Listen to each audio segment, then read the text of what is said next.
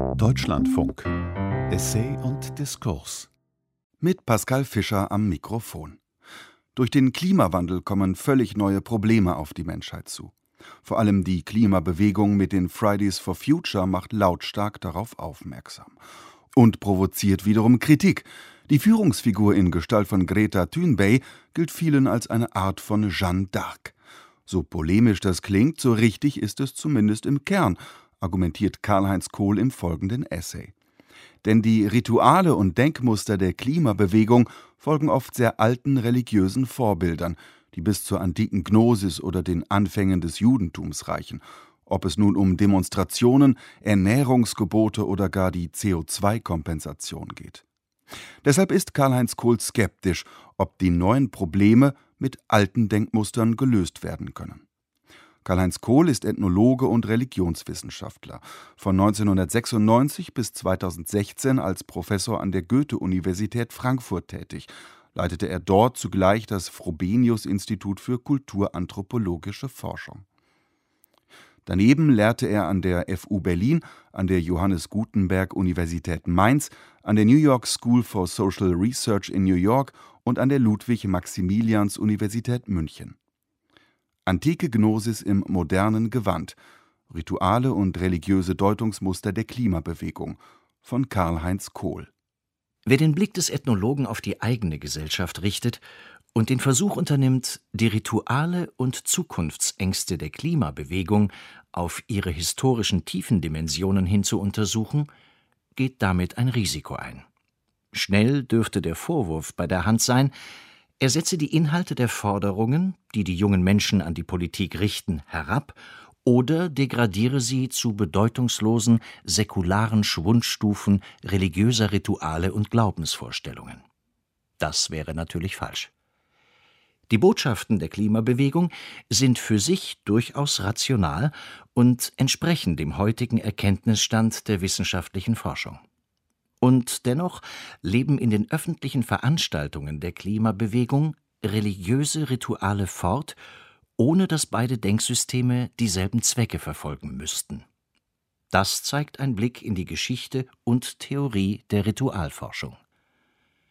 1979 veröffentlichte der niederländische Indologe Fritz Stahl unter dem Titel The Meaninglessness of Rituals in der internationalen religionswissenschaftlichen Zeitschrift Numen einen Aufsatz, der die Ritualforschung revolutionierte Stahl hatte 1975 in einem indischen Dorf ein vedisches Feuerritual dokumentiert, das sich seit 3000 Jahren kaum verändert hatte, wie er anhand von Sanskritquellen aus dem 8. vorchristlichen Jahrhundert nachweisen konnte. Das war umso erstaunlicher, als sich das Ritual ursprünglich auf ein Rinderopfer bezog, obwohl die Tötung dieser von Hindus heilig gehaltenen Tiere dort schon lange untersagt ist Rituale könnten weder anhand ihres jeweiligen Zwecks noch anhand ihrer Funktion definiert werden. So lautete daher die Schlussfolgerung von Fritz Stahl. Rituale seien starre, unveränderliche und durch ständige Wiederholungen gekennzeichnete Abfolgen von Handlungen, die einem strengen Regelwerk folgten, für sich genommen aber bedeutungslos seien seine Behauptung von der grundsätzlichen Bedeutungslosigkeit des Rituals ist dennoch kritisiert worden. Ihr wurde entgegengehalten, dass auch Rituale über eine Syntax verfügten, die mit der sprachlichen Grammatik vergleichbar sei. Sie ermögliche es, durch Neuanordnungen und Verschiebungen einzelner Elemente alternierende Bedeutungen zu erzeugen, ohne dass deshalb am Gesamtkorpus der rituellen Handlungen Veränderungen vorgenommen werden müssten. Dabei ist es allerdings weitgehend den Akteuren überlassen, welcher Art diese Bedeutungen sind. Sie können sowohl religiöser als auch nicht religiöser Art sein. Wie fließend diese Übergänge sein können, lässt sich an den großen politischen und sozialen Bewegungen des frühen 20. Jahrhunderts ablesen. Zu den jahrhundertealten Traditionen der russisch-orthodoxen Kirche zählte und zählt auch heute wieder, dass bei den Hauptfesten des Kirchenjahres die Ikonen christlicher Heiliger und Märtyrer aus den Kirchen geholt und in Prozessionen durch die Straßen getragen werden. Nach der siegreichen Oktoberrevolution des Jahres 1917 eignete sich die Kommunistische Partei dieses Ritual an. Bei den öffentlichen Aufmärschen zur Erinnerung an dieses politische Ereignis nahmen die übergroßen Porträts von Marx, Engels, Lenin und Stalin den Platz der alten Heiligenbilder ein. Die Führer der Kommunistischen Partei hatten sich vom alten Glauben weit weniger entfernt, als man vermuten möchte. Auf das Gemeinschaftserlebnis, das Prozessionen, Aufmärsche und Demonstrationen erzeugen, kann und mag auch die Klimabewegung nicht verzichten. Personenporträts werden bei den Umzügen der Fridays for Future Bewegung zwar bisher nur selten mitgetragen, dafür halten die Demonstranten aber Schilder mit Parolen und wohl bewusst kindlich gehaltenen Zeichnungen in die Höhe. Kritiker haben von einem neuen Kinderkreuzzug gesprochen. Der Verweis trifft aber nicht ganz. Denn es waren fanatische Prediger, die im 13. Jahrhundert Kinder zur Befreiung des Heiligen Grabes aufriefen, nachdem dies den Ritterheeren nicht gelungen war und damit faktisch Zehntausende von jungen Leuten in den Tod trieben. Bei der Fridays for Future Bewegung scheint es sich dagegen tatsächlich um ein Generationenphänomen zu handeln. Einen wesentlichen Teil ihres Zugehörigkeitsgefühls beziehen ihre Anhänger daraus, dass sie sich ostentativ von der Generation ihrer Eltern und der ihrer Großeltern abgrenzen. Hierzu zählt auch die Verweigerung der Schulpflicht an dem Wochentag, dem die Bewegung ihren Namen verdankt. Dass sie damit an eine andere religiöse Tradition anknüpfen, dürfte den Streikenden allerdings kaum bewusst sein. In jeder der drei Weltreligionen, die sich auf die hebräische Bibel zurückbeziehen, wird einer der sieben Wochentage in Erinnerung an die Schöpfungstat Gottes geheiligt und zum Tage der Ruhe und Besinnung erklärt. Im Judentum ist es der Schabbat, im Christentum der Sonntag und im Islam der Freitag. Seit die Fridays for Future Bewegung ins Leben gerufen wurde, teilen ihre Anhänger diesen Tag mit den Muslimen in aller Welt. Doch verbringen sie ihn nicht mit Gebeten an deren Schöpfer, sondern damit, gemeinsam an die Mächtigen der Welt zu appellieren, der drohenden Katastrophe entgegenzuwirken.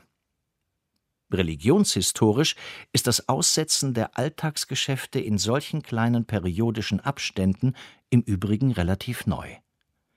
In Griechenland, wie auch im alten Rom, kannte man zwar unzählige Feiertage, die einzelnen Göttern geweiht waren, doch beharrte keine andere Religionsgemeinschaft so auf der strikten Einhaltung eines wöchentlichen Ruhetags wie die über das Reich verstreuten jüdischen Gemeinden.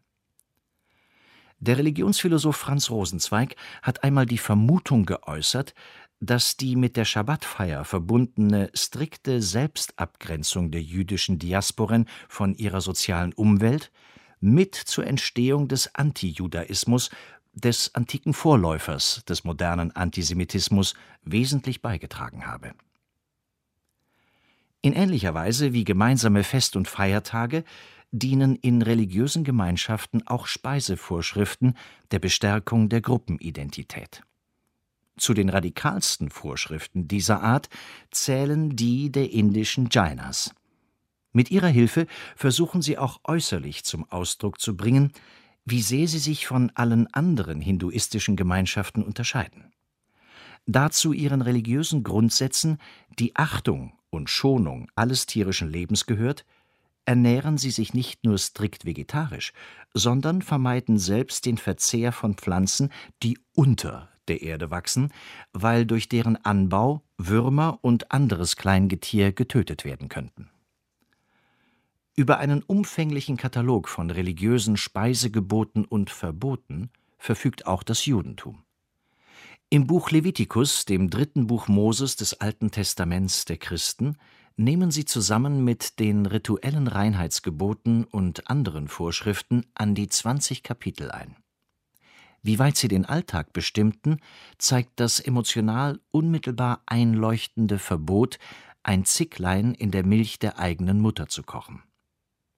Seine rabbinischen Auslegungen haben dazu geführt, dass in den Haushalten orthodoxer Familien zwei Arten von Koch- und Essgeschirren geführt und säuberlich voneinander getrennt werden müssen: die für die Zubereitung und den Verzehr von Fleisch und die für den Verzehr von Milcherzeugnissen bestimmten.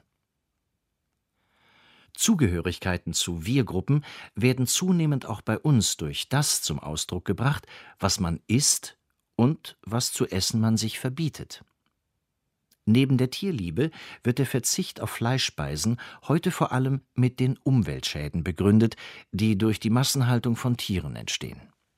Eine noch radikalere Variante ist die gänzliche Enthaltung von Nahrungsprodukten tierischen Ursprungs.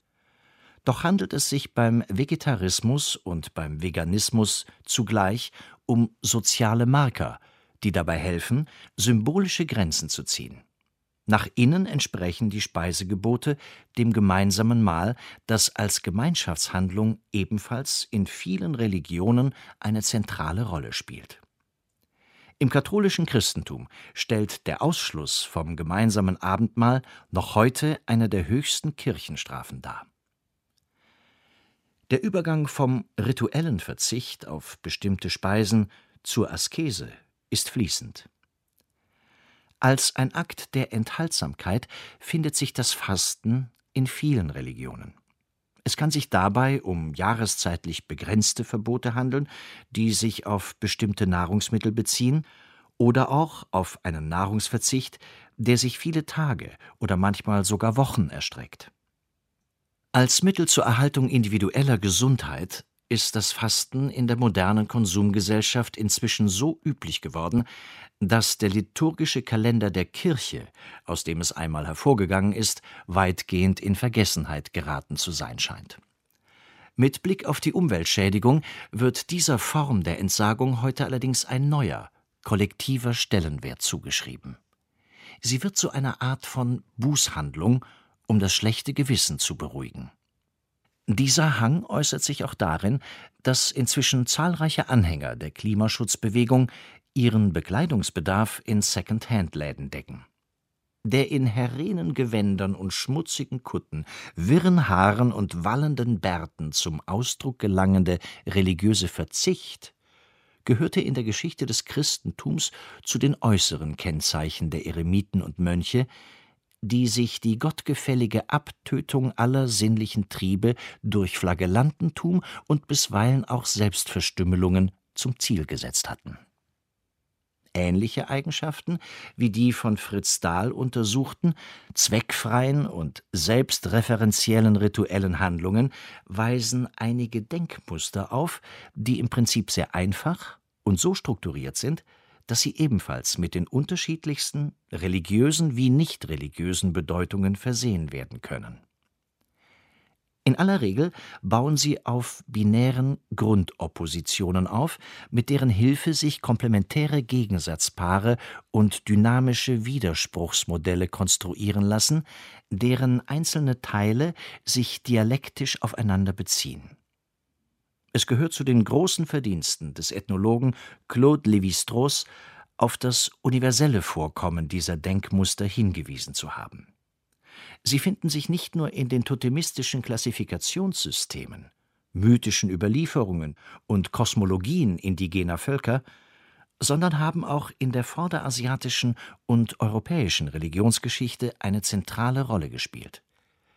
In den Überlegungen und Argumentationen der Vertreter der Klimabewegung erfahren sie heute eine Wiederkehr.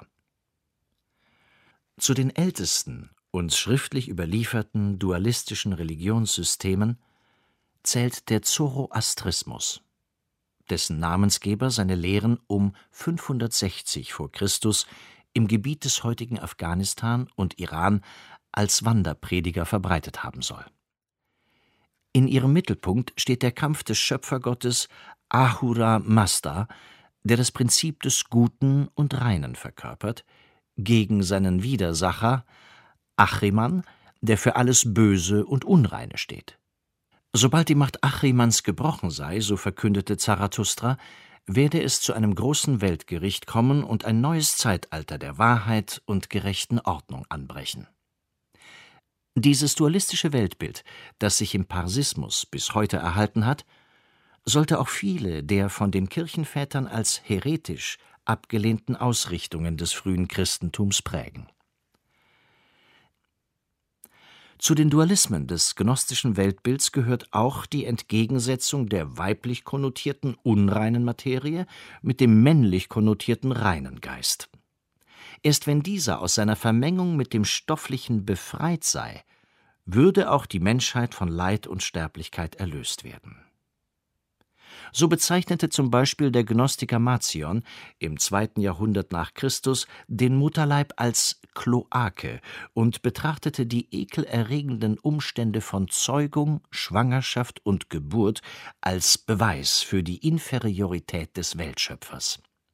Seinen Anhängern untersagte er den Genuss von Fleisch und gebot ihnen absolute sexuelle Abstinenz.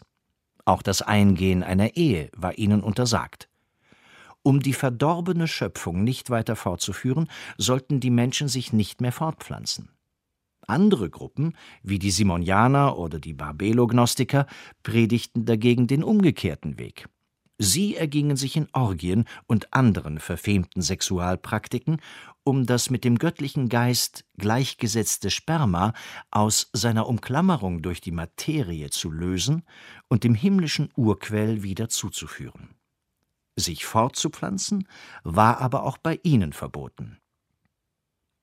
Einen ähnlichen Dualismus weist auch das Weltbild von Teilen der gegenwärtigen Klimabewegung auf. Von dem der Gnostiker unterscheidet er sich nur darin, dass er die Kategorien von Gut und Böse anders verteilt. Es geht der Klimabewegung um den Fortbestand der materiell organischen Substanz unseres Planeten, dieser Fortbestand wird heute durch die Menschheit selbst bedroht. Der greif und sichtbaren belebten Materie werden die unsichtbaren toxischen Treibhausgase entgegengestellt, von denen jeder Mensch im Verlauf seines Daseins eine bestimmte Menge hervorbringt. Die enorme Zunahme der Weltbevölkerung, die sich allein seit 1970 verdoppelt und ihren Zenit noch lange nicht erreicht hat, wird daher als eine der größten Gefahren für das Leben überhaupt betrachtet. Es ist von daher gesehen nur logisch, dass es innerhalb der Klimabewegung eine zunehmend größer werdende Fraktion gibt, die in der Verweigerung der Erzeugung eigenen Nachwuchses ein Mittel, ja sogar eine Notwendigkeit zur Einschränkung der Klimaschäden sieht. Durch die in den vergangenen Jahren immer spürbarer gewordenen Folgen der Erderwärmung ist die Angst davor gestiegen, dass die von Wissenschaftlern vorausgesagten großen Katastrophen noch zu den eigenen Lebzeiten eintreffen könnten. Hatte man nach den ersten Prognosen des Club of Rome in den frühen 70er Jahren noch auf die Anstrengungen der Einzelstaaten und der Vereinten Nationen gesetzt, so sieht sich heute in den wohlhabenden Staaten der nördlichen Hemisphäre jeder Bürger dazu aufgefordert, seinen Beitrag zur Reduktion der Treibhausgase zu leisten. Als Maßstab gilt dabei der persönliche CO2-Fußabdruck. Jeder kann ihn mittlerweile nach bestimmten Parametern für sich selbst berechnen.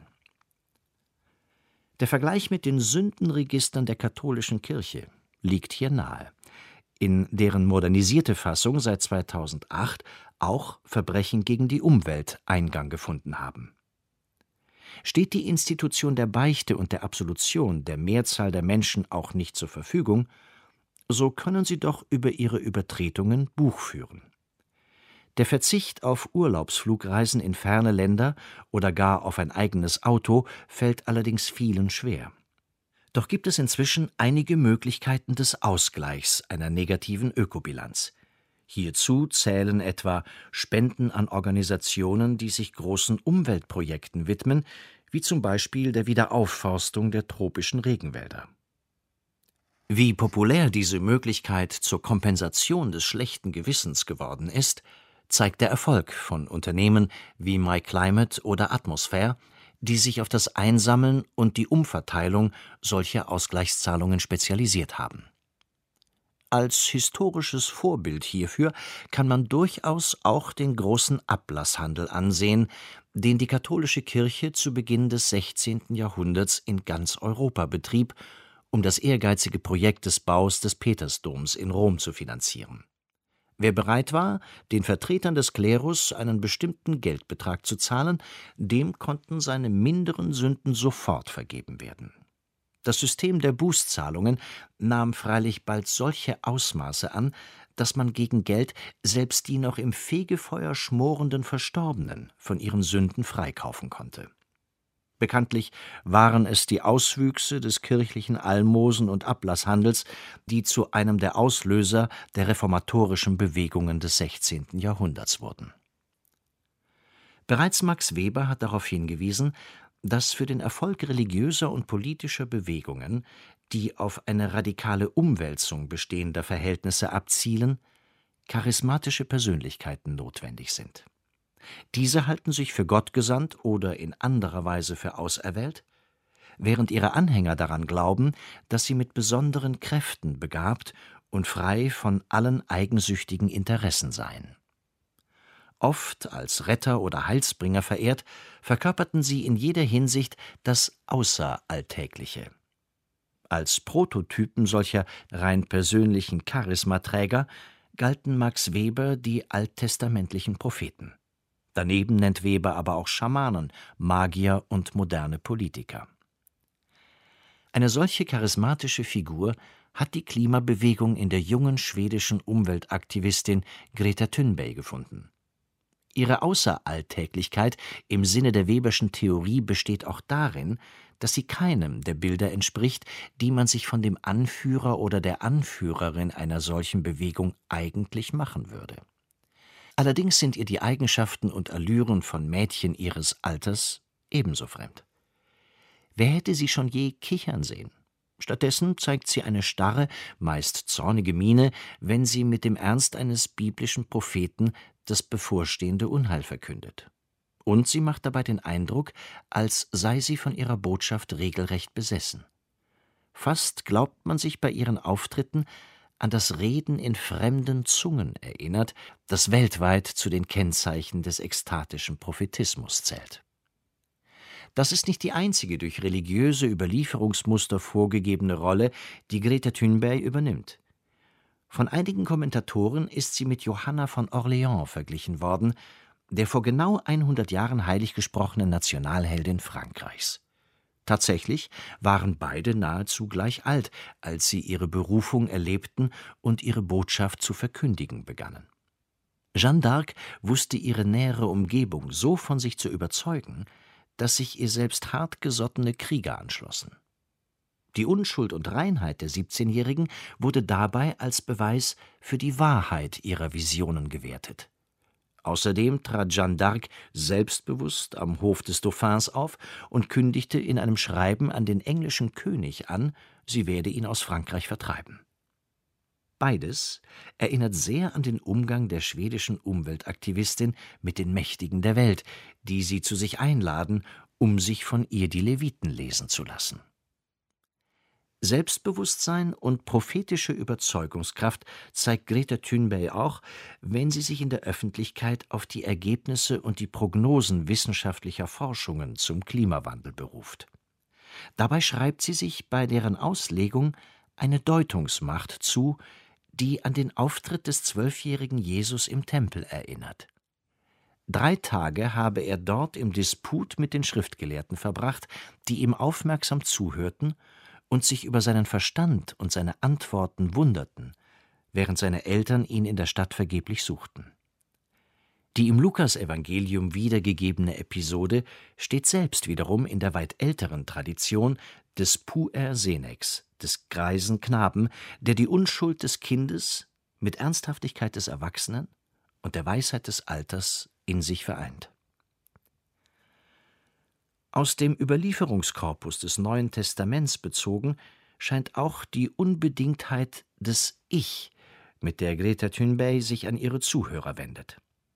Die häufig zitierten Worte, mit denen sie beim New Yorker UN-Klimagipfel im September 2019 die führenden Politiker der Welt anklagte, weisen einen ähnlichen Duktus auf wie die Ansprachen Jesu in den Evangelien, die mit einem apodiktischen ich aber sage euch eingeleitet werden, auf die auch oft ein Wehe folgt.